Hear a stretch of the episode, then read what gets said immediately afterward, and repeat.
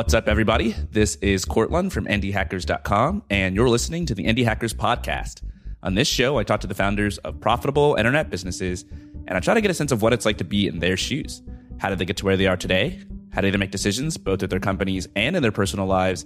And what exactly makes their businesses tick? And the goal here, as always, is so that the rest of us can learn from their examples and go on to build our own profitable internet businesses. Today, I'm talking to Baird Hall, the founder of a company called Wavve. Baird, welcome to the show. Hey, Courtland, thanks for having me. I'm a long-time listener, so this is fun to uh, be on the other side of it. Yeah, it's fun to have you. I think one of my favorite things about the podcast nowadays is that Indie Hackers has been around for long enough that I can bring on guests like you who were on the forum making posts and comments about getting started with your business and apparently even listening to the podcast. And now you get to be on the podcast and we could talk about how far you've come and how successful you've been. Uh, you started Wavve, I think, way back in December 2016. How much revenue is, is Wavve doing today? We just passed the 76K MRR mark recently and still having pretty good growth. Uh, but yeah. yeah. we started it and um, we really launched it in January 2017. And I think that's about when I started showing up on the Indie Hackers uh, forums. Yeah, that was about seven months after I started Indie Hackers. And since then, you've also somehow found the time to start another business called Subtitle. How much revenue is that one doing? I think we're thirty four thousand a month. Yeah, it seemed like a great idea at the time to start another bootstrap SaaS business, and now it's great. But that first year of that one was uh, pretty tough. But we'll get into that later. yeah, but it sounds like it's it's going well. I mean, 76, 34, That's hundred thousand dollars a month in revenue that you've you've you've basically added, starting at zero three years ago. And of course, that's not all going into your pocket. You have expenses, you have co-founders, but I have to imagine that your life has changed quite a bit it's not a ton different. I think the biggest difference is the pressure's off a little bit. You know, that first year or two when you're getting started. And um, that point, I was in the hole too from a failed startup that we can talk about. But now the bills are getting paid. There's definitely less pressure. But aside from that, not much has changed. I, I started, I think my original goal was to, you know, create a business that would let me kind of work part time and make mm-hmm. full time money so my wife and I could travel. We really love to do that. But then we wound up having a baby. I got a four month old at home. So it's funny that I've traded that freedom in for daddy daycare a couple days a week. So were you a founder before Wavve and before this failed business, or was this sort of your first foray into to starting companies? No, this was the first. 2016, that first failed startup that we tried was my first go at it. Before that, in 2010 out of college. I worked for a big software company here in Charleston, South Carolina, where I live, big publicly traded company. And I did, I was like entry level call center, tier one support, basically. So I did that for a year and a half. And then I moved to a startup in town and I was a sales engineer for four years. And that was a great experience. I think I was the ninth employee and I was there for a little over four years. And they hit 50 employees about the time that I left and decided to to work on my own thing. So I was I was lucky to be able to build sales and support skills before uh, jumping into taking a shot at it. That's quite a journey from call center employee to sales to $100,000 a month in revenue as a tech founder. How did you make that transition from being an employee to being a founder? At the time, I didn't know why I wanted to do it. I just had this gut feeling that I wanted to at some point try my own thing. And my wife and I had just got married in 2015 in January, January 2nd, 2015. And then mid February, I told her I wanted to leave my job and start a company. And this was the first time she had heard anything of that. So she gets a lot of thanks for sticking with me, especially through that first year too. She likes to joke that she's going to put angel investor on her LinkedIn profile uh, one day because she mm-hmm. really helped me get through that first year and a half. But so anyway, I didn't know exactly why I wanted to do it, but looking back, I know that throughout my whole life, I've always been searching for some type of creative outlet. Never been good at you know arts or music or anything like that and I was always looking for a way to to create things. And it turns out that you know building companies is my outlet for that. And I don't think I'd really want to do anything else now. Well, most people who aren't software engineers, when they think about building companies, are like, I'm going to open a grocery store or a restaurant or something in the physical world. What convinced you that tech companies were the way to go, especially considering that you couldn't code yourself? I've been working in tech for five years, so that's kind of where my headspace was. And I had just been with this startup as they grew pretty fast over those four years. I got to see kind of a lot of the checkpoints um, that they hit, very different. It was a kind of a B2B enterprise business for nonprofits. I guess my head was just in tech and I've always really enjoyed it. And the original idea was uh, I wanted to build an app that let I was a big I'm a big sports radio fan. Well now sports podcast, of course, but back then I was listening to a lot of sports radio. I was driving around in my sales job and I was so frustrated that I couldn't use my phone to talk to other listeners of the show, debate sports with them. So the original idea was to create an app that allowed callers or listeners of radio shows to actually kind of virtually call in with their one or two minute uh, take and uh, talk to other listeners. And I convinced my co-founder Nick, uh, who's still my partner today, to to help build it. And it was just a rough go from a business standpoint. Great idea. We got a lot of listener or got a lot of users, and it was a lot of fun. And we learned a lot by making all the mistakes. But um, that was kind of the the original starting point for me. You're making all the mistakes. Tell us about a few of them. The biggest one was just we thought a feature was cool, so we would build it. And we always thought that next feature was going to be the thing that's got us on the right track. And we would, you know, say, oh man, if we could build this integration or if we could just, you know, get social media integrated so it's easier for people to sign up, like, well, that, that'll set us on the right path. I don't know if we've coined the term. I don't think we have, but it, it's basically like the feature fallacy that we kept chasing that. And I feel Nick, my co-founder, man, he really put the work in to make that product the best he could. But the problem wasn't the product; it was just there was no business behind it, so we could never raise money. And we tried so many different types of business models: sponsorships, subscriptions, ads. I mean, everything. And we just never could really model it out on paper, but we could never actually get any positive traction for any of the revenue models. We worked on that product from 2015 towards the end of 2016 and spent my savings on I probably put 30 grand of my save all my most of my savings into it.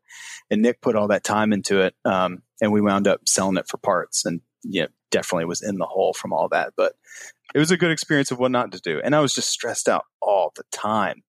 There's just so much weight on my shoulders because it was so such a swing for the fences. Felt like we were kind of either hit a home run or strike out. And we learned during that time that we don't ever want to run a venture backed business where, you know, waiting on somebody to invest in your company the next milestone or next checkpoint that you have to hit.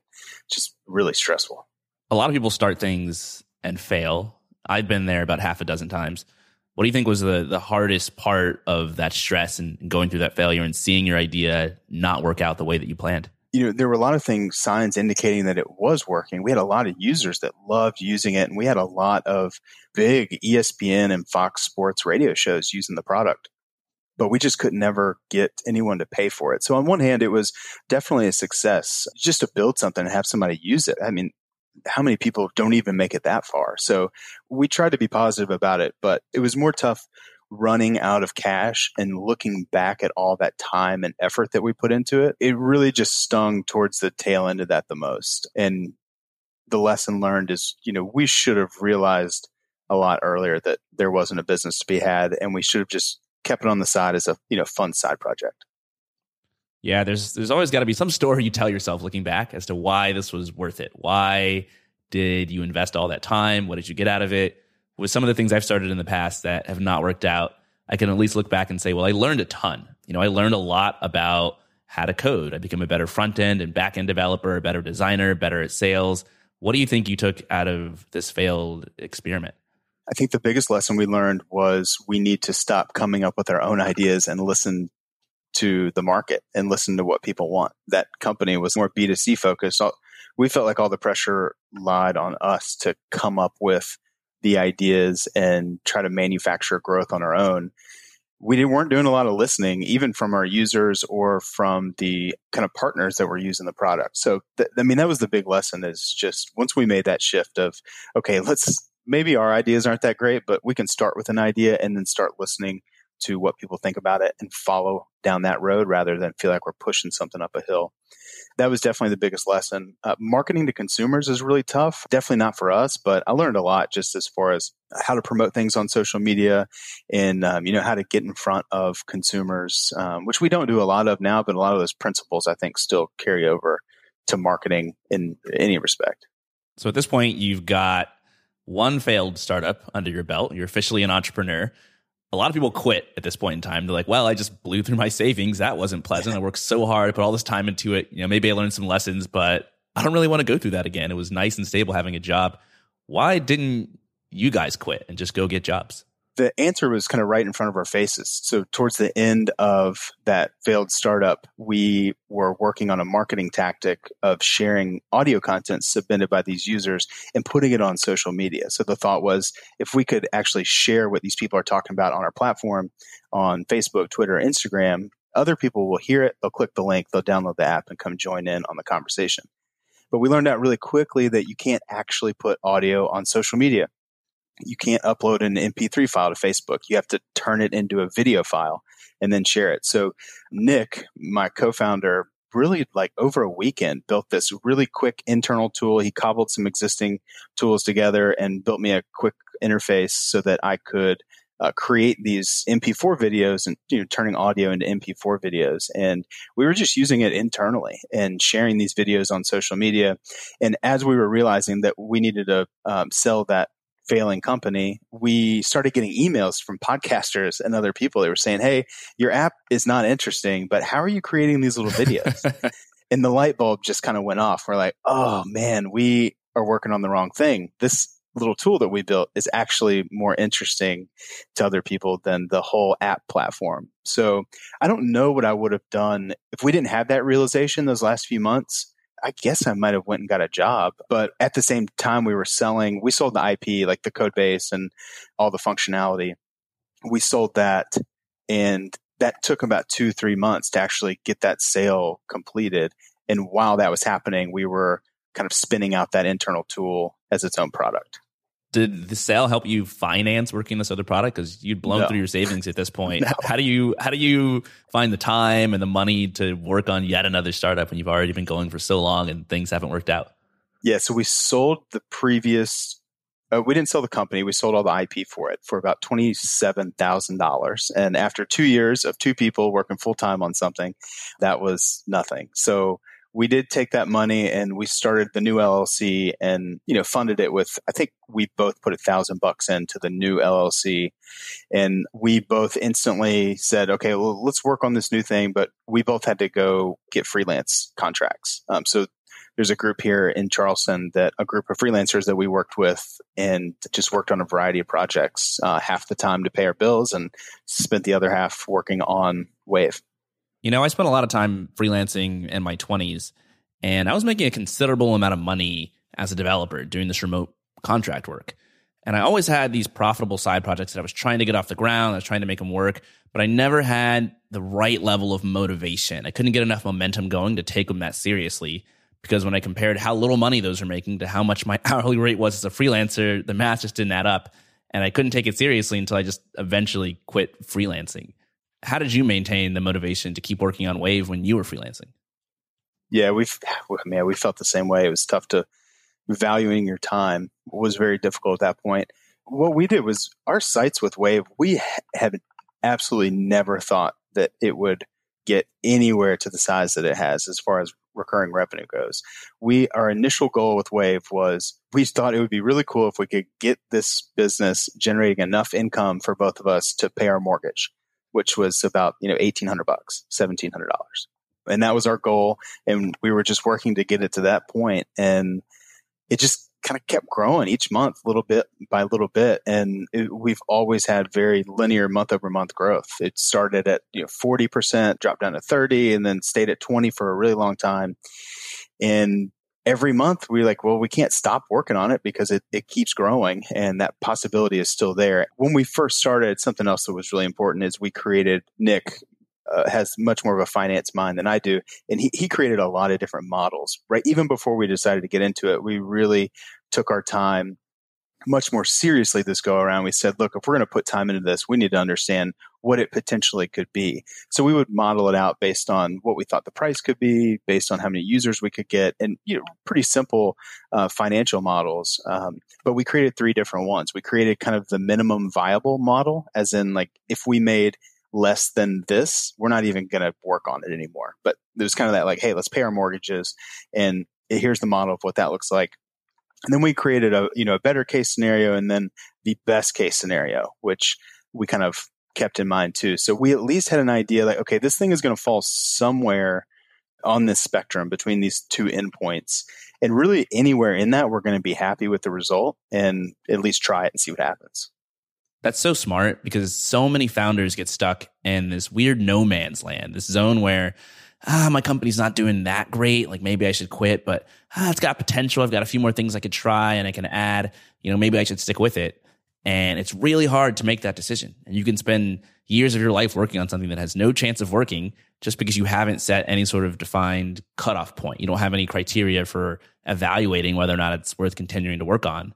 Where it sounds like the two of you made that decision up front and you knew, you know, maybe if it goes this long without hitting this amount of revenue, we quit and move on to something else. Yeah, and for us, quitting was never really a thought because we started making money really quickly with Wavve. Um, we, I mean, from like month two on, we were at least paying our AWS bill. So we knew right away, like this thing has some type of legs. We never didn't know exactly what.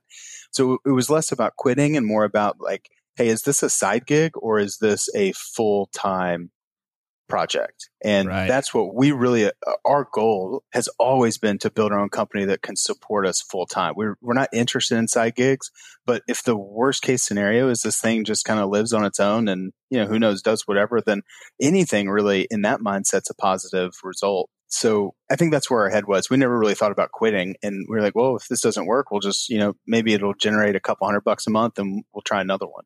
So it felt very much low pressure and just get to work on it and see what happens. Really revisit every quarter just about and kind of do a health check on the business, see how it's doing and make a decision on whether or not to push forward or, you know, how much time to spend on it.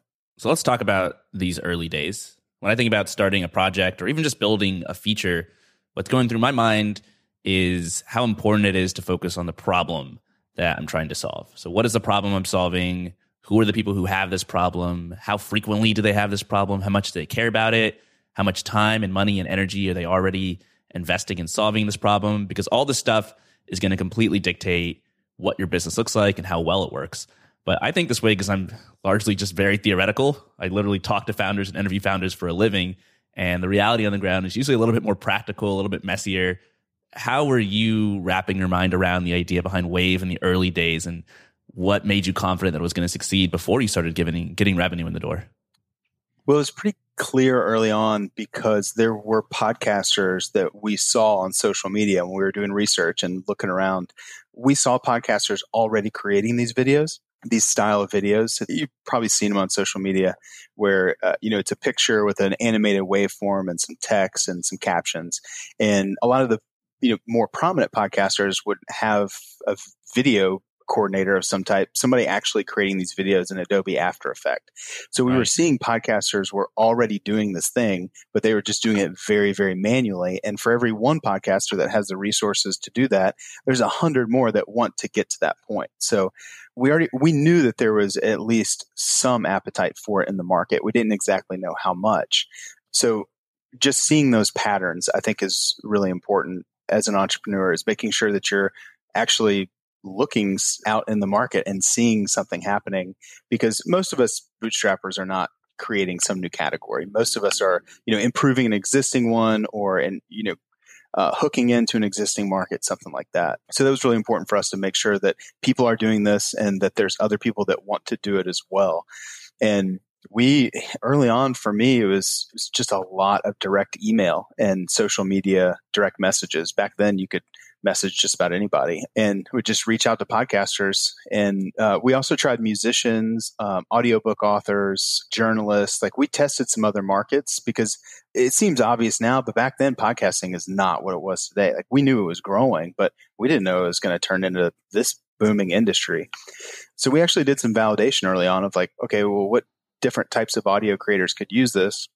And um, we would just use direct outreach to you know, reach out to 50 podcasters, 50 musicians, 50 journalists and kind of see what happens. And the podcasters just right away, the reaction we would get through our emails and social media messages were far and beyond more positive than any other group that we tested. I love that you said that you were looking out at the market, you're looking at what people were doing, you're sending these emails. A lot of indie hackers are solo founders and they're developers.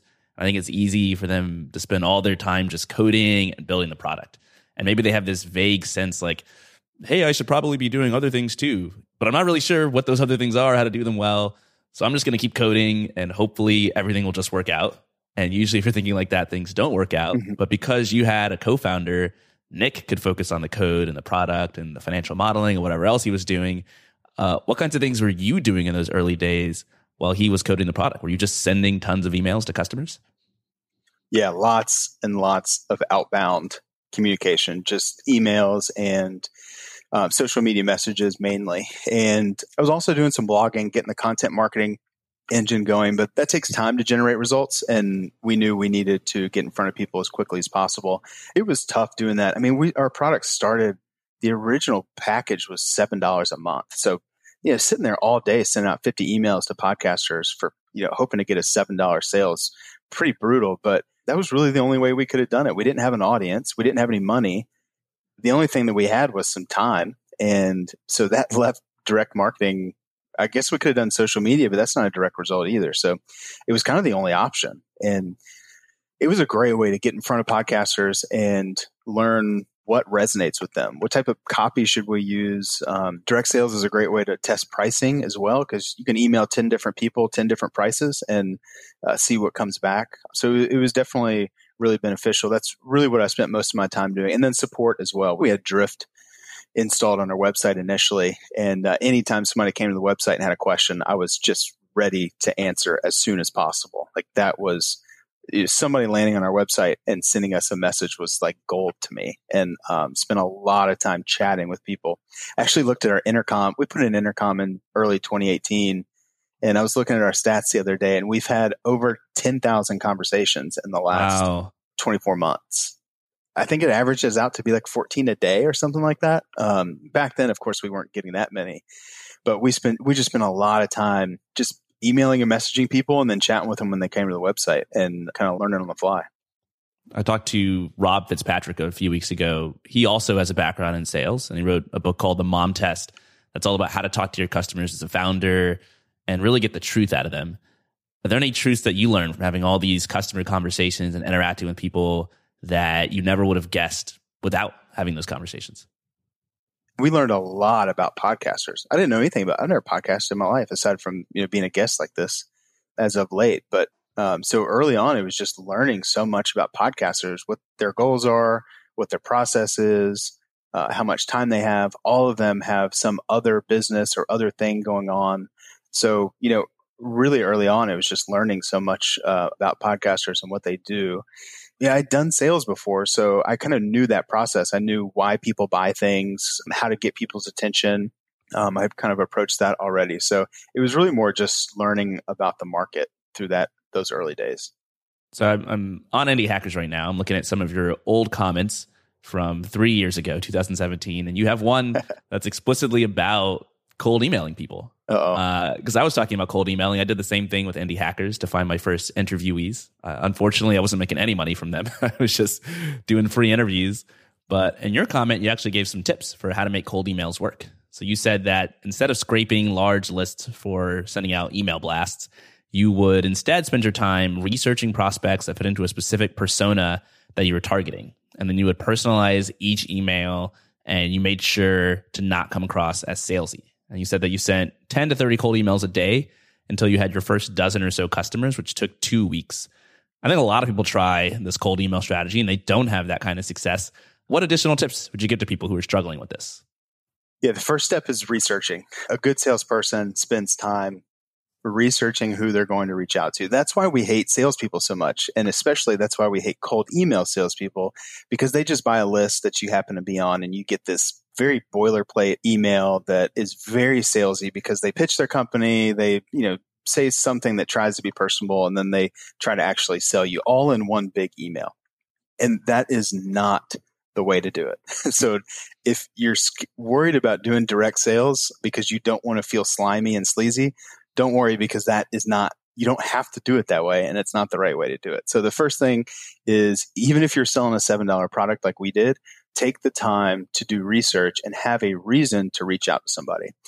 And they're going to appreciate it. Your life is going to be a lot easier if you take that extra time and do it. And you're going to have a better response rate as well. The big piece of advice I would give to people that are nervous about doing sales is you have to understand that yes, people hate being sold to. We all do. Even salespeople hate being sold to. But at the same time, people love being like attended to and cared for. And it, there's nothing better than somebody else solving problems for you authentically. Like that's what we all want. We all want to interact with people and we love that idea of like being helped. So if you can approach sales authentically like that, it's much less intimidating because you're not coming in as that like sleazy salesman that kind of, you know, gets a bad rap because that's the way most people, and, and really it's more, the bad rap comes from lazy salespeople. They don't want to do the research. You know, they want to send out a thousand emails, get a couple sales and move on.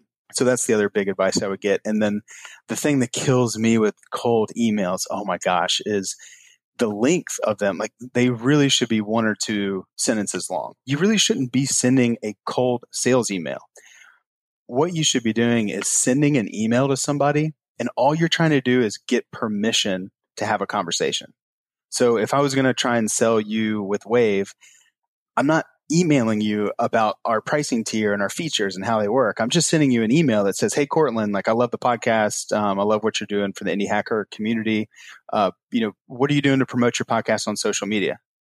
and keep it really short. And yeah. if you if you don't get a response, that means Courtland doesn't care about social media. Fine. Well, then it's not going to be a I can't help you. But if you do get a response, you're getting permission to start a conversation. And I don't know, that just seems a lot more friendly and easy uh, rather than, you know, trying to sell somebody in one email.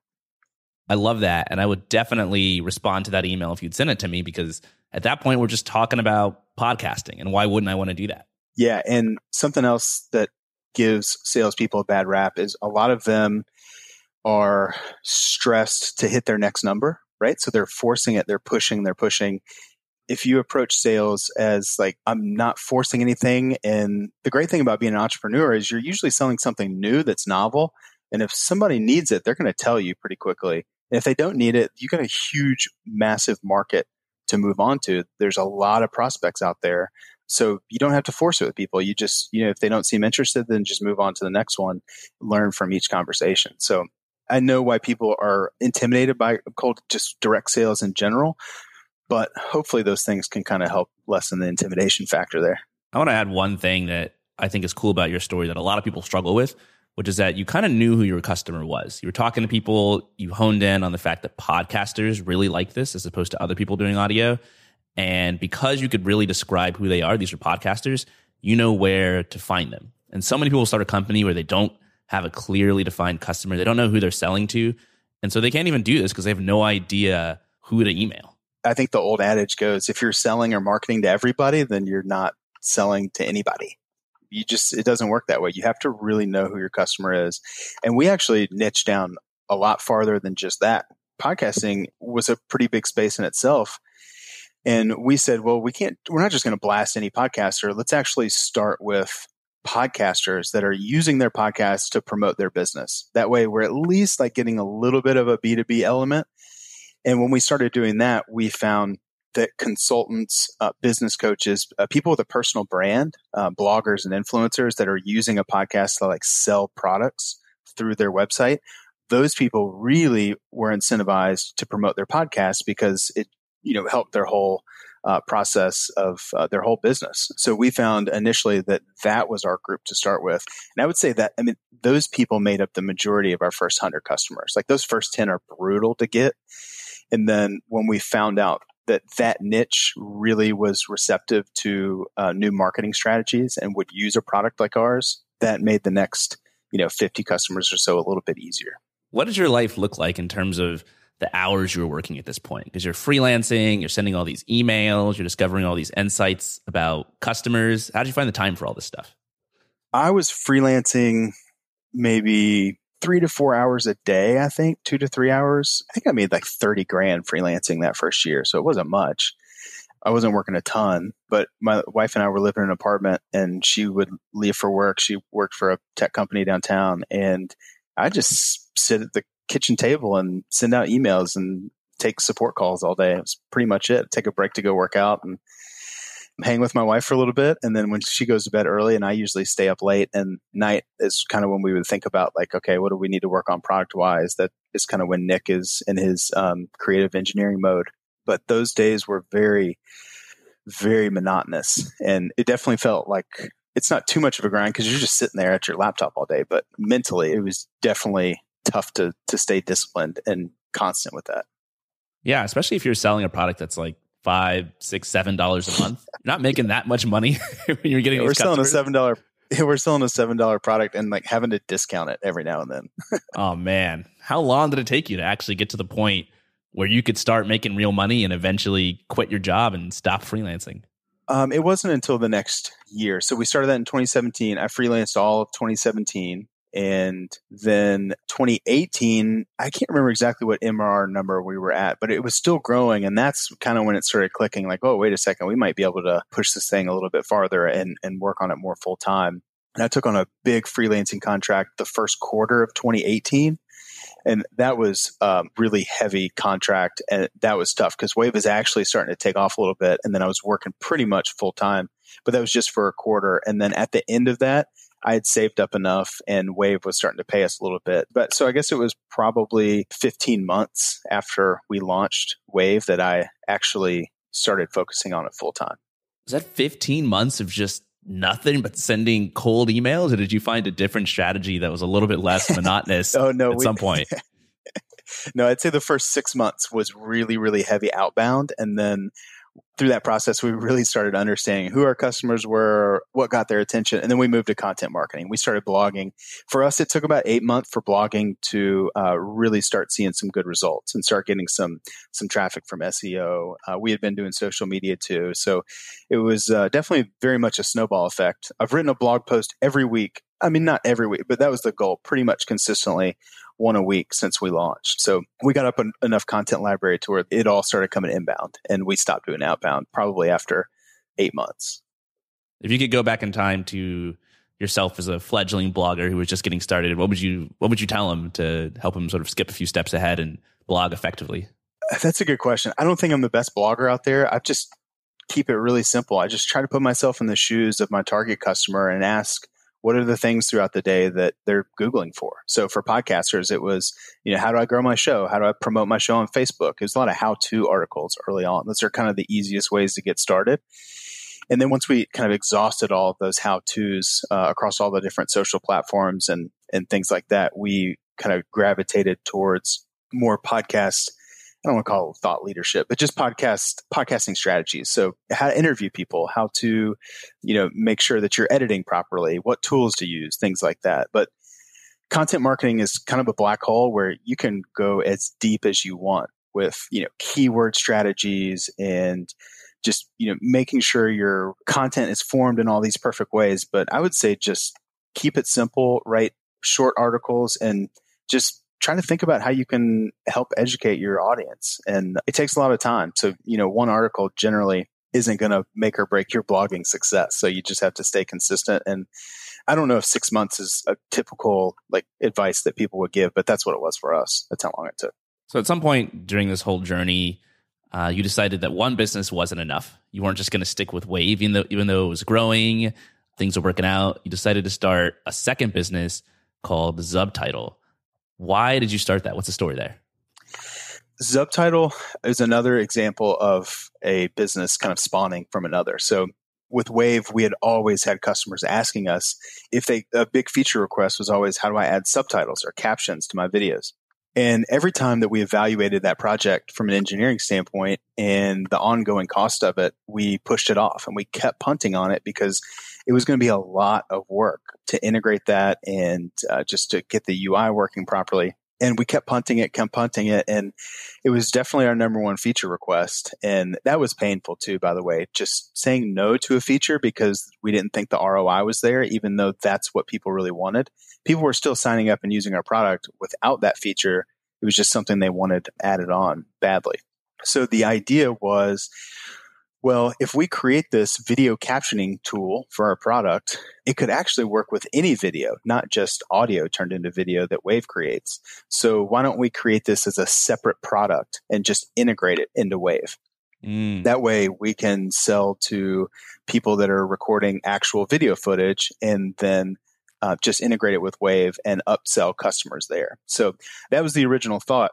And I was naive enough to think like, oh, this will be so easy. We're just going to launch it you know, I'll do all the same marketing. We'll do some direct outreach. We'll do some content marketing. We'll do the same pricing strategy and, you know, this will be no problem.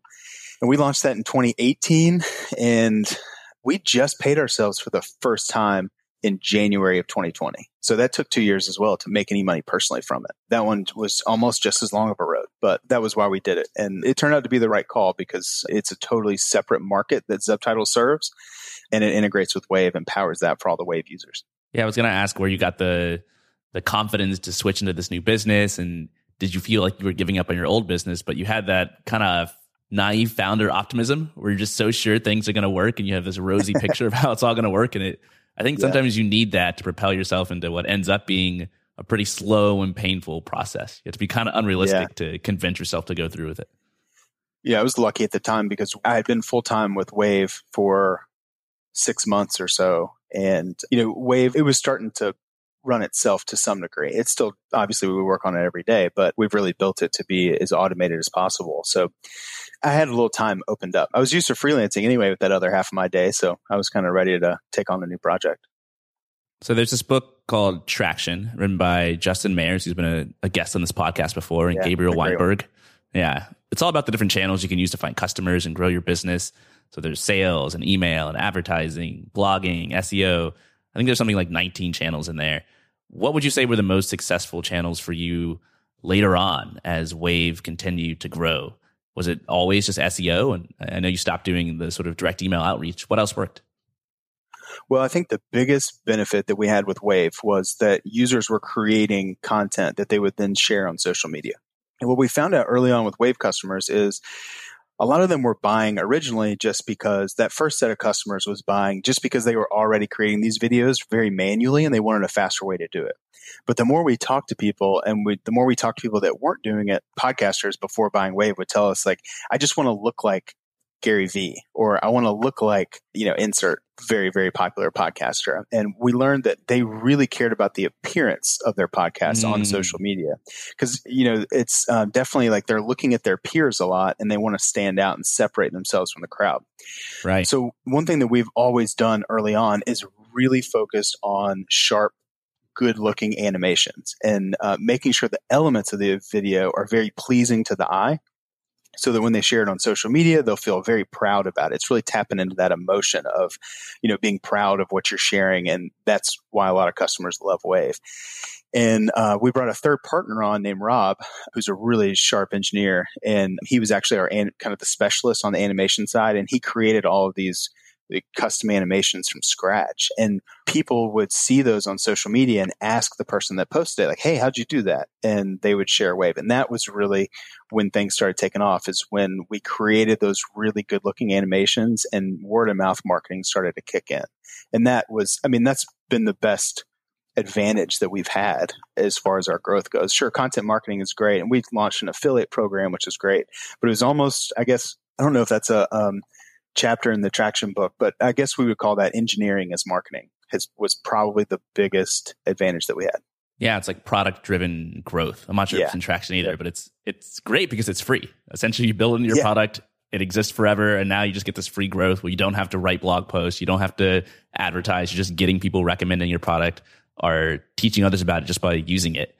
And you know, listening to your story, it it reminds me of why I get so frustrated at, at people who launch something and it doesn't work and like a couple weeks and they quit because so much of what led to your overall success over time are just these things that you learned on the job from selling and seeing what worked and talking to people. Like you probably had no idea in the very early days that one of the problems you were solving was just letting these fledgling podcasters look more professional, look like their heroes, look like Gary Vee.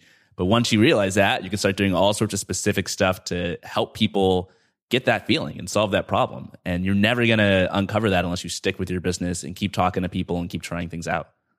Yeah, I couldn't imagine doing this and not being interested in other people. I think that's really what's driven us is we're just curious. We want to know like what makes podcasters tick. We we talk to them, we chat with them, and we ask them questions and we try to read between the lines and see what they really want. And it took a long time, it, a lot of conversations on intercom to kind of really distill down what people wanted because a lot of times people don't know what they want, but they'll get pretty close to telling you. So I, I think the best advice is you've got to have a certain level of empathy just to be able to put yourself in somebody's shoes when you're chatting with them and say, Oh, you know, man, that sounds really tough how, you know, how would you improve that? How do you want it to be? And just chat with them. And I think that's been a big event. We've always put customer support as a massive priority for us. We mm-hmm. try to have very fast response times and we try to help people as fast as possible. And it builds trust with them so that then they'll tell you these things and you can get the real story after you've, you know, chatted with somebody a couple times. They'll, they'll tell you what their real dreams or, you know, passions are. So yeah, having empathy and just being willing to take the time to listen to people. Couldn't agree more. There's so much you learn from listening to what people say. And it kind of seems like it's going to be unproductive. You're like, well, I've got code to write, I've got features yep. to build. Do I really just want to talk to people on the off chance that they tell me something useful? And a lot of times they won't tell you that much useful stuff. But here's the thing if you authentically like the customers that you're serving, then you're going to want to talk to them anyway because it's just fun to talk to people that you like. And then every now and then they're going to say some stuff that changes your mindset. So with Indie Hackers, I first built the forum with this very utilitarian goal. I thought, hey, founders have problems. They need to ask questions. They need to get answers. So that's what the forum is for. Whereas I've talked to so many indie hackers since then and just learned how they're actually using it. And a lot of people were just like, hey, you know, I get tired when I'm working or I'm bored at the bus stop. So I open indie hackers because I just want to learn something. You know, if I'm going to be distracted, I don't want to go on Instagram. I want to, I want to be distracted in a useful way. And I would never know that if I didn't talk to people. And that changes how I build the forum and what I what I want it to do. So can't agree more with what you're saying. I think founders should really think from the get go, who do I actually like talking to and try to build a product for those kind of people. Yeah. And I also don't want to sound like, oh, you have to go out and talk to 100 people before you launch your product. Like, that's definitely not the case. I, I think it's you just need to find a good balance. You also don't want to not launch your product for so long and just sit there and talk to people forever when you could have been getting actual feedback on your product. I think we did a good job of that early on where we just we put something out there, we get a little feedback, we talk to people, we take a break and while you know we build whatever we found and then we would launch it and then we would get feedback on that. it was it's kind of a cycle. It's like almost every three weeks we feel like we kind of shifted our priority back and forth from hey let's figure out what people think about this to let's build it and launch it and you know go through all that process and support it. So there has to be a balance on both sides too, and make sure you're not you know falling on one side or the other too heavily. One of the cool things that I know about your business is that you've been working with contractors, and I think your strategy is you're finding contractors who are pretty entrepreneurial themselves. A lot of them are indie hackers or would be indie hackers. And so you're kind of giving them the opportunity to work part time on something, finance their lifestyle while they also start businesses on the side.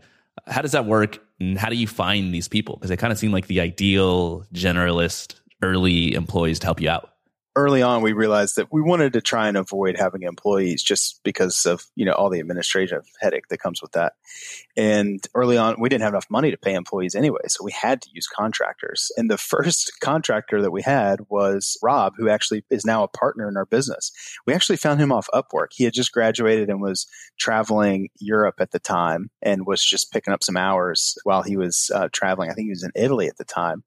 And we started working with him after a couple months he was very entrepreneurial as well. He had tried to start up and um, had some other ideas, and he just did such great work that we were like, we need to get this guy on board before he comes up with some product and takes off on his own. That's when it clicked for us. It's like, oh, we really like these contractors that have other interests and their other you know businesses that they're working on, but need the contract to pay the bills. Um, we also, in that case too, it's you know the hours that they're working are really important. They want to make sure that they keep that job so that they have that kind of security in their back pocket as they're they're working on their own products. So, you know, we've done it a lot of different ways. We've found people from Upwork. We have found people just through LinkedIn searching around. Also, our you know marketing the contractor that really handles a lot of our marketing who I also then brought for Wavve and then brought him as a partner for Zubtitle. So we've really tried to uh, bring in good people when we find them. He was just a local connection here in town. So I think it's hard to find great engineers because they're generally not like out you know, happy hours or like certain different events. But sales and marketing people are generally pretty easy to find around town. You know, if you live in a fairly decent sized city, and Charleston's not a big city at all, but we have a little bit of a startup community where you can go m- meet connections and um, also people that you meet through freelancing and past jobs are great to reach out to. So we've kind of done all those different things and had some success uh, finding getting those right people in place. I've had a similar story with Indie Hackers where some of the people we work with, we found off Upwork. Rosie Sherry, our excellent community manager, is a founder herself. Yeah, she's great. Yeah, she was a guest on the podcast. She bootstrapped her community to like a million dollars in revenue, and now she's running the Indie Hackers community. So it's super cool to be able to to work with people who are founders themselves because they understand kind of the breadth of skills that you have to have, and they're willing to do kind of any part of the job, not just like one specific thing. They're just kind of the the perfect early people to work with. And I, have thought about building something into Indie Hackers itself to sort of allow Indie Hackers to hire each oh, other. Oh, I would love that. I would love that. And I've actually posted on Indie Hackers. That would be a great way to find people because you know that they, you know if somebody's on Indie Hackers and they're working on side projects and stuff. You know they're motivated and you know they're fairly generalist, which is really important, and that they're willing to learn on their own. That's the other thing about employees is we don't you know, we don't have the ability to on ramp somebody into a job and train them. We need somebody that can jump in tomorrow and start working and learning. So that's something else that is just great about that kind of indie hacker mentality that I would really like that. So what are your personal goals with all of this? I mean, at this point, at least from the outside looking in, it feels like you've made it. it feels like you've accomplished a lot of your goals. And as you said, Wavve is way bigger than you ever thought it, it could be. Where do you want to be in a couple years? We've been spending a lot of time on this lately you know we've been working on Wavve for three years, and we're really trying to figure out. We have some ideas of different products that we could add on to Wavve, or you know, different big initiatives we could do to grow that business. But we're realizing there's really four core partners through both products, and we're just really realizing that we love that initial creative, just that starting and launching process. We really like it. That's what really motivates us. Of course, the money is great, but the money really is more just an indicator that it's working and it's worth working on. Now, we, we're already starting to get the itch and we're working on a few different concepts of some new products that we want to launch. So I think for the foreseeable future, we've, I think we've got a few more in us that we want to try and uh, a couple different products. We'll see how those go. Aside from that, it would, you know, like long term goals, I think it would. I'm really inspired by a lot of these investment groups that have started popping up, like Tyler at Earnest Capital, and there's some other groups like SureSwift and SaaS Group that are buying and investing in other bootstrap companies. But we got a couple. we got to get a couple more wins to get to that get to that level. But so long term, I, I think that would be a lot of fun. But uh, short term, we really want to do try and do this, uh, you know, one or two more times. We just we're really motivated for some reason we just we just love putting things out there and trying to make them work. I remember being a kid and reading about the most successful entrepreneurs and how they would make a lot of money, they'd be successful with their companies, and then they would just work more and keep doing it. And I never understood it as a kid until I got older and started working on stuff and realized that it's actually just really fun to do it, especially once you get better at it and it starts working. And you realize how many different things you can build. Uh, you realize how much of an impact you can have on others and how much fun it is to just kind of be in control of your own life and building kind of whatever you want. You were able to do this almost your first time out of the gate. I mean, this is kind of like your first stint as an indie hacker, and you've already built six, several successful companies. A lot of people I talk to flounder for months or years without any success. What do you think brand new indie hackers can take away from your approach to things and your story that would help them succeed? Well, first off, I feel like I floundered for a long time. So don't feel alone if you feel like you're doing that. Uh, it's definitely, you know, even there was a whole year before I left my job where I was, you know, working on stuff and thinking about concepts and products. So there was this whole other period before even getting started that felt like part of the journey as well. So I think like the first piece of advice I would get is entrepreneurship is much more of a journey than it is making one company work. Because even if you get that first one to work, if you really want to be an entrepreneur, you're probably going to keep doing it. So that should take some pressure off. Like the first one doesn't have to be perfect.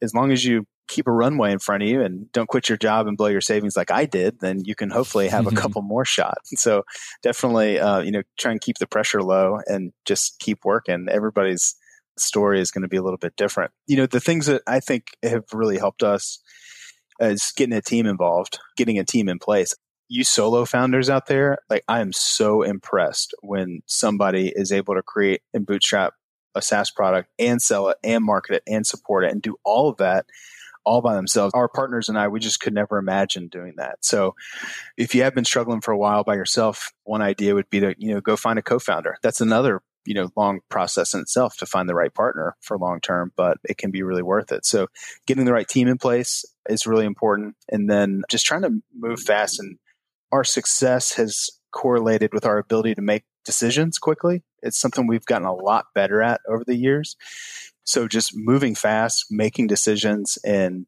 trying to make good, quick, reversible decisions is also good too. Like don't put all your eggs in one basket. Like, you know, keep things moving along. I'm kind of getting off track a little bit, but those would definitely be the kind of the big picture items that that I would advise people to do. So keep your expectations low. Don't blow through your savings, and also don't feel bad if it's hard because it's it's hard for everybody. And if at all possible, work with a team of people that you can move fast and iterate together on ideas with. Baird Hall, thank you so much for coming on the show and sharing your story and your learnings. Hopefully, I'll have you back on the podcast again at some point to talk about all these new ideas that you're excited to work on. Can you let listeners know where they can go to find out more about Wavve and Zubtitle and whatever else it is that you're working on? Yeah, if you want to check out the products, Wavve is uh, W-A-V-V-E dot C-O, wavve.co. And then Zubtitle is like subtitle with the Z, uh, zubtitle.com. And then we've created a new brand called Lo-Fi Ventures, L-O-F-I dot ventures, where we're going to be launching some products under that brand and we're doing some blogging there as well. So a lot of the things that we talked about today, some of my partners are writing blog posts as well about building MVPs and financial modeling, some of that good stuff. So go find us at lofi.ventures and then all of us are on Twitter as well. Probably pretty easy to track down. So yeah, come talk to us. We uh, we would love to interact with some other people. We just all sit in our kitchens independently and work on these companies. so anytime we get a break to talk to somebody about their business, it'd be a lot of fun. So definitely uh, reach out to us. All right, thanks so much, Baird. Thanks, Courtland. Listeners, if you enjoy the show, you should subscribe to the Indie Hackers Podcast newsletter. Every time there's a new episode out, I just try to send out my thoughts, my takeaways, my advice. And it's also your chance to reply to the email and tell me what you think about the show and the episode in particular. You can find the newsletter at indiehackers.com slash podcast. As always, thank you so much for listening, and I will see you next time.